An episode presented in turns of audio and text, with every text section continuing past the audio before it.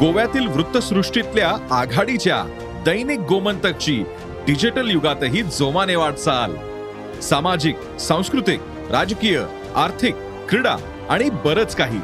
या सर्वच क्षेत्रातल्या महत्त्वाच्या घडामोडी थेट तुमच्यापर्यंत. केवळ अपडेट्सच नव्हे तर up to date Dainik Gomantak dot com या वेबसाईटला भेट द्या किंवा दैनिक गोमंतक ऍप डाउनलोड करा.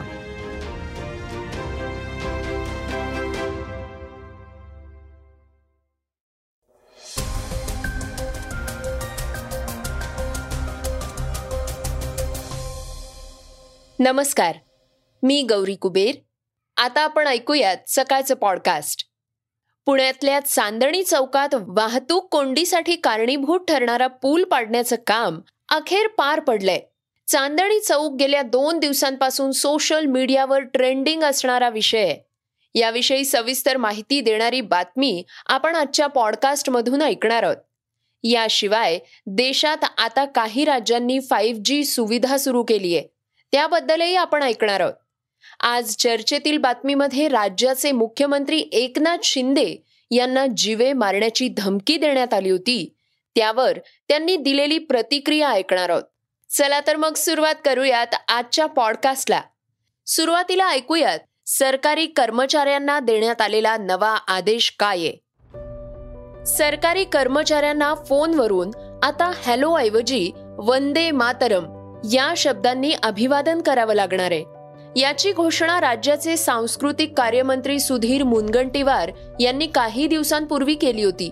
याचा सरकारी अध्यादेश आता काढण्यात आलाय. वर्ध्यातून या नव्या अभियानाला सुरुवात करण्यात आली आहे. सरकारी अध्यादेशात म्हटलंय की भारतीय स्वातंत्र्याला पंच्याहत्तर वर्ष पूर्ण होत असल्याच्या पार्श्वभूमीवर स्वातंत्र्याचा अमृत महोत्सव राज्यात साजरा होतोय. याचंच औचित्य साधून शासकीय कार्यालयातील दूरध्वनी तसंच मोबाईलवर पाहुण्यांशी किंवा सहकारी अधिकारी कर्मचाऱ्यांसोबत संभाषणाची सुरुवात हॅलो ऐवजी वंदे मातरमनं होणार आहे. अनेक शासकीय कार्यालयात आता अधिकारी आणि कर्मचारी यांच्या संवादाला हॅलो या शब्दानं सुरुवात होत असल्याचं दिसून आलंय. तर काही ठिकाणी जय हिंद तर काही ठिकाणी नमस्ते असंही संबोधलं जात आहे वास्तविक पाहता दोन व्यक्ती एकमेकांना सुरुवातीस संबोधित करताना वेगवेगळी अभिवादनं वापरताना दिसतात. महाराष्ट्रात नमस्कार सारखं संबोधन मोठ्या प्रमाणात वापरण्यात येत आहे शिवाय हॅलो हाय गुड मॉर्निंग यासारखे शब्दही आहेत शासकीय कार्यालयात किंवा शासन व्यवहारात दूरध्वनीवरून किंवा समोरासमोर भेटल्यानंतर कोणत्या शब्दानं अभिवादन करायचं याबाबत स्पष्ट निर्देश नाहीत. शासकीय किंवा निमशासकीय कार्यालयात होणाऱ्या दूरध्वनीवरल्या संभाषणाची सुरुवात बहुतेक वेळा हलो या शब्दानच होत असते. त्यामुळे या कार्यालयांशी संवाद साधताना जनतेप्रती अपेक्षित असणारी निकटता साधण्यात अडथळे येतात.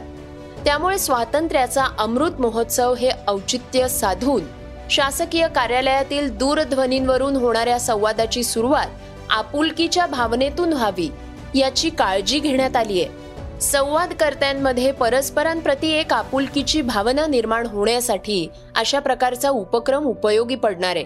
राज्यातला हा उपक्रम अन्य राज्यकर्त्यांनाही मार्गदर्शक ठरू शकेल असंही या अध्यादेशात म्हटलंय. व्यापक जनसंपर्क असणाऱ्या यंत्रणांनी वंदे मातरम अभिवादनाचा अधिकाधिक वापर करावा.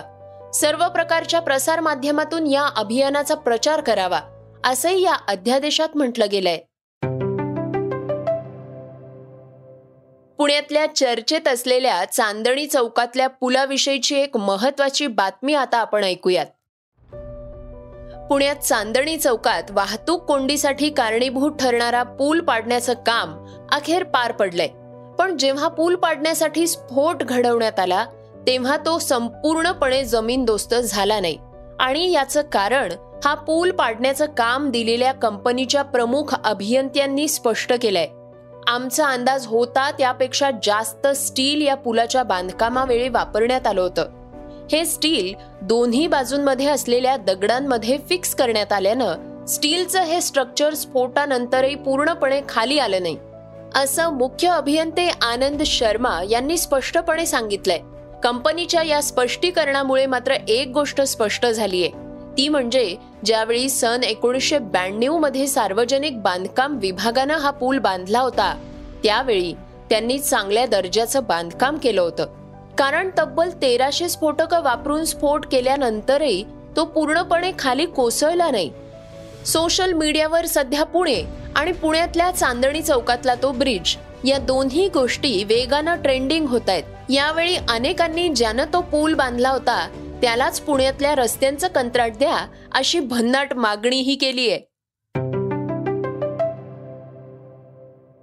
देशात कोणती कंपनी फाईव्ह जी सुविधा सुरू करणार? याविषयीची महत्वाची बातमी आता आपण जाणून घेऊयात. भारतात फाईव्ह जी सेवा ही अधिकृतपणे सुरू करण्यात आली आहे आणि वापरकर्त्यांना अनेक शहरांमध्ये त्या सुविधेचा लाभ मिळतोय. अर्थात भारती एअरटेलनं एक ऑक्टोबरपासून आठ शहरांमध्ये फाईव्ह जी सेवा पुरवण्यास सुरुवात केली आहे. तर रिलायन्स जिओ महिन्याच्या अखेरीस चार शहरांमध्ये फाईव्ह जी सेवा सुरू करेल. फाईव्ह जी रोल आउट बाबत कोणत्या टेलिकॉम ऑपरेटरची योजना काय आहे ते आपण जाणून घेऊयात. एअरटेल ही देशातली फाईव्ह जी सेवा सुरू करणारी पहिली कंपनी ठरली आहे तिनं एक ऑक्टोबरपासून प्रथमच आठ शहरांमध्ये फाईव्ह जी सेवा देण्यास सुरुवात केली आहे. दिल्ली मुंबई वाराणसी आणि बेंगळुरू व्यतिरिक्त कंपनी चेन्नई हैदराबाद नागपूर आणि सिलिगुडी इथं फाईव्ह जी सेवा देत आहे. कंपनीचे अध्यक्ष सुनील भारती मित्तल यांनी सांगितलं की एअरटेल मार्च दोन हजार तेवीस पर्यंत देशातल्या प्रमुख शहरांमध्ये रोल आऊट पूर्ण करेल. अशा प्रकारे देशभरात फाईव्ह जी रोल आउटची प्रक्रिया ही दोन हजार चोवीसच्या मार्च पर्यंत पूर्ण होणार आहे. रिलायन्स जिओनं अलीकडेच पंचेचाळीसाव्या वार्षिक सर्वसाधारण सभेत सांगितलं होतं की कंपनी दिवाळीपासून ट्रू फाईव्ह जी सेवा पुरवण्यास सुरुवात करणार आहे. चोवीस ऑक्टोबरला दिवाळीच्या मुहूर्तावर दिल्ली मुंबई चेन्नई आणि कोलकाता इथे फाईव्ह जी सेवा उपलब्ध करण्यात येणार आहे. कंपनीचे अध्यक्ष आकाश अंबानी यांनी माहिती दिली आहे की या वर्षीच्या अखेरीस देशातील सर्व प्रमुख शहरं आणि डिसेंबर दोन हजार तेवीस पर्यंत देशातल्या सर्व वापरकर्त्यांना रिलायन्स जिओच्या फाईव्ह जी सेवांचा लाभ मिळणार आहे. Five G India mobile congress दोन हजार बावीसमध्ये फाईव्ह जी लॉन्च झाल्यानंतर आदित्य बिर्ला समूहाचे अध्यक्ष कुमार मंगलम बिर्ला यांनी जाहीर केलंय की वोडाफोन आयडिया म्हणजे व्ही आयकडून फाईव्ह जी रोलआउटची तयारी पूर्ण झाली आहे आणि लवकरच वापरकर्त्यांना हाय स्पीड इंटरनेट सेवांचा लाभ मिळणार आहे. तथापि कंपनीनं कोणतीही रोलआउट टाइमलाईन किंवा जिओ किंवा एअरटेल प्रमाणे फाईव्ह जी लॉन्चची तारीख अद्याप सांगितलेली नाही. सरकारी मालकीची दूरसंचार कंपनी भारत सरकार निगम लिमिटेड अर्थात बी एस एन एलनं अद्याप फोर जी रोलआउट प्रक्रिया पूर्ण केलेली नाही. तथापि संचार मंत्री अश्विनी वैष्णव यांनी जाहीर केलंय की बीएसएनएल वापरकर्त्यांसाठी फाईव्ह जी रोलआउट पुढील वर्षी पंधरा ऑगस्टपासून सुरू होईल.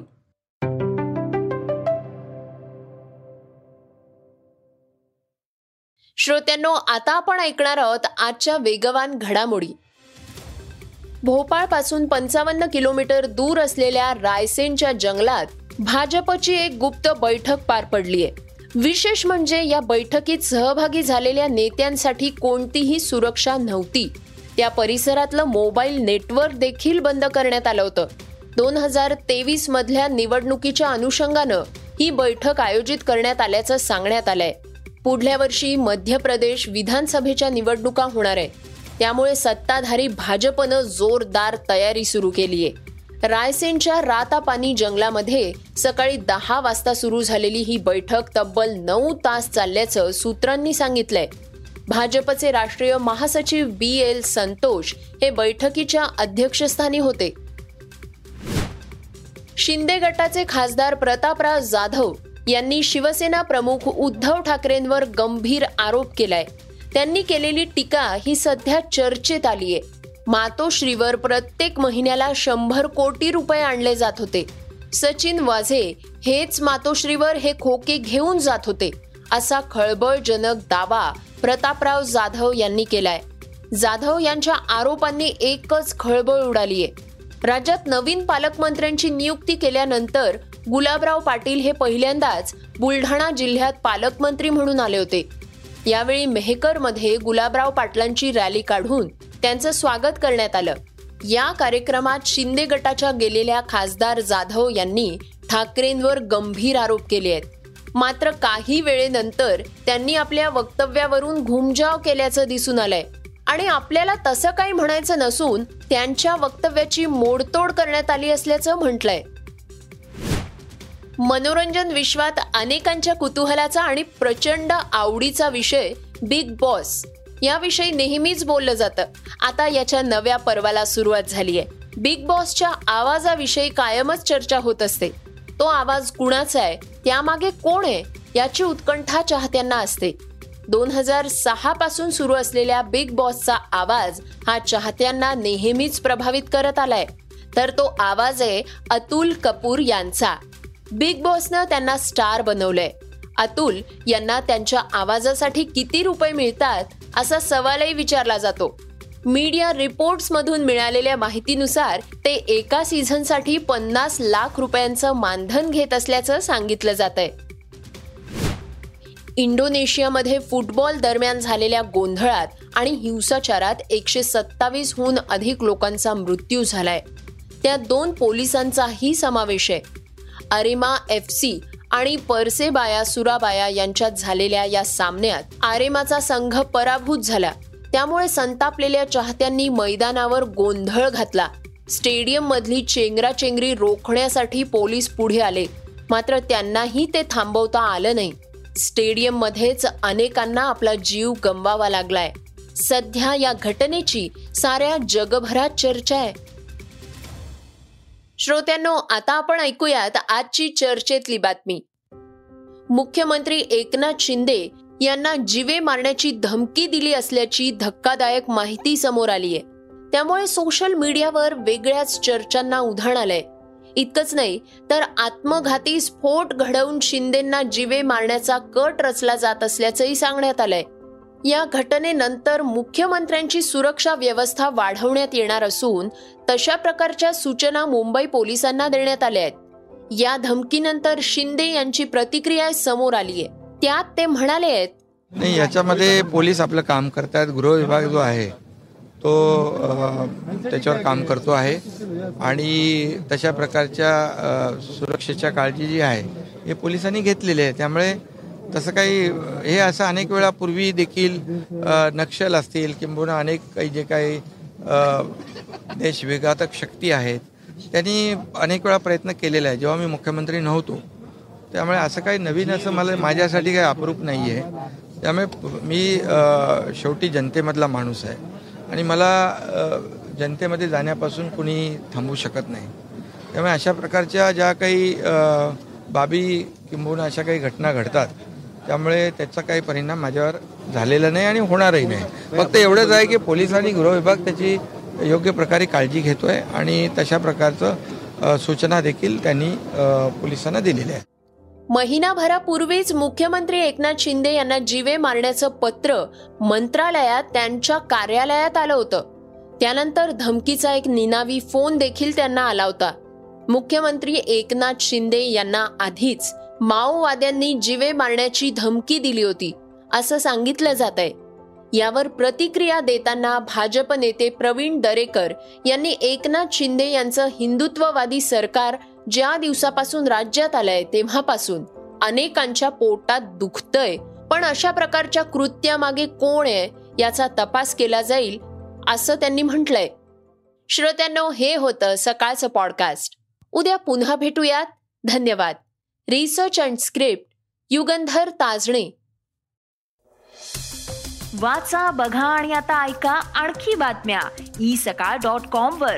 तुम्ही हा पॉडकास्ट ई सकाळच्या वेबसाईट आणि ऍप वर सुद्धा ऐकू शकता. विसरू नका या पॉडकास्टला आपल्या आवडीच्या पॉडकास्ट ऍप वर सबस्क्राईब किंवा फॉलो करायला.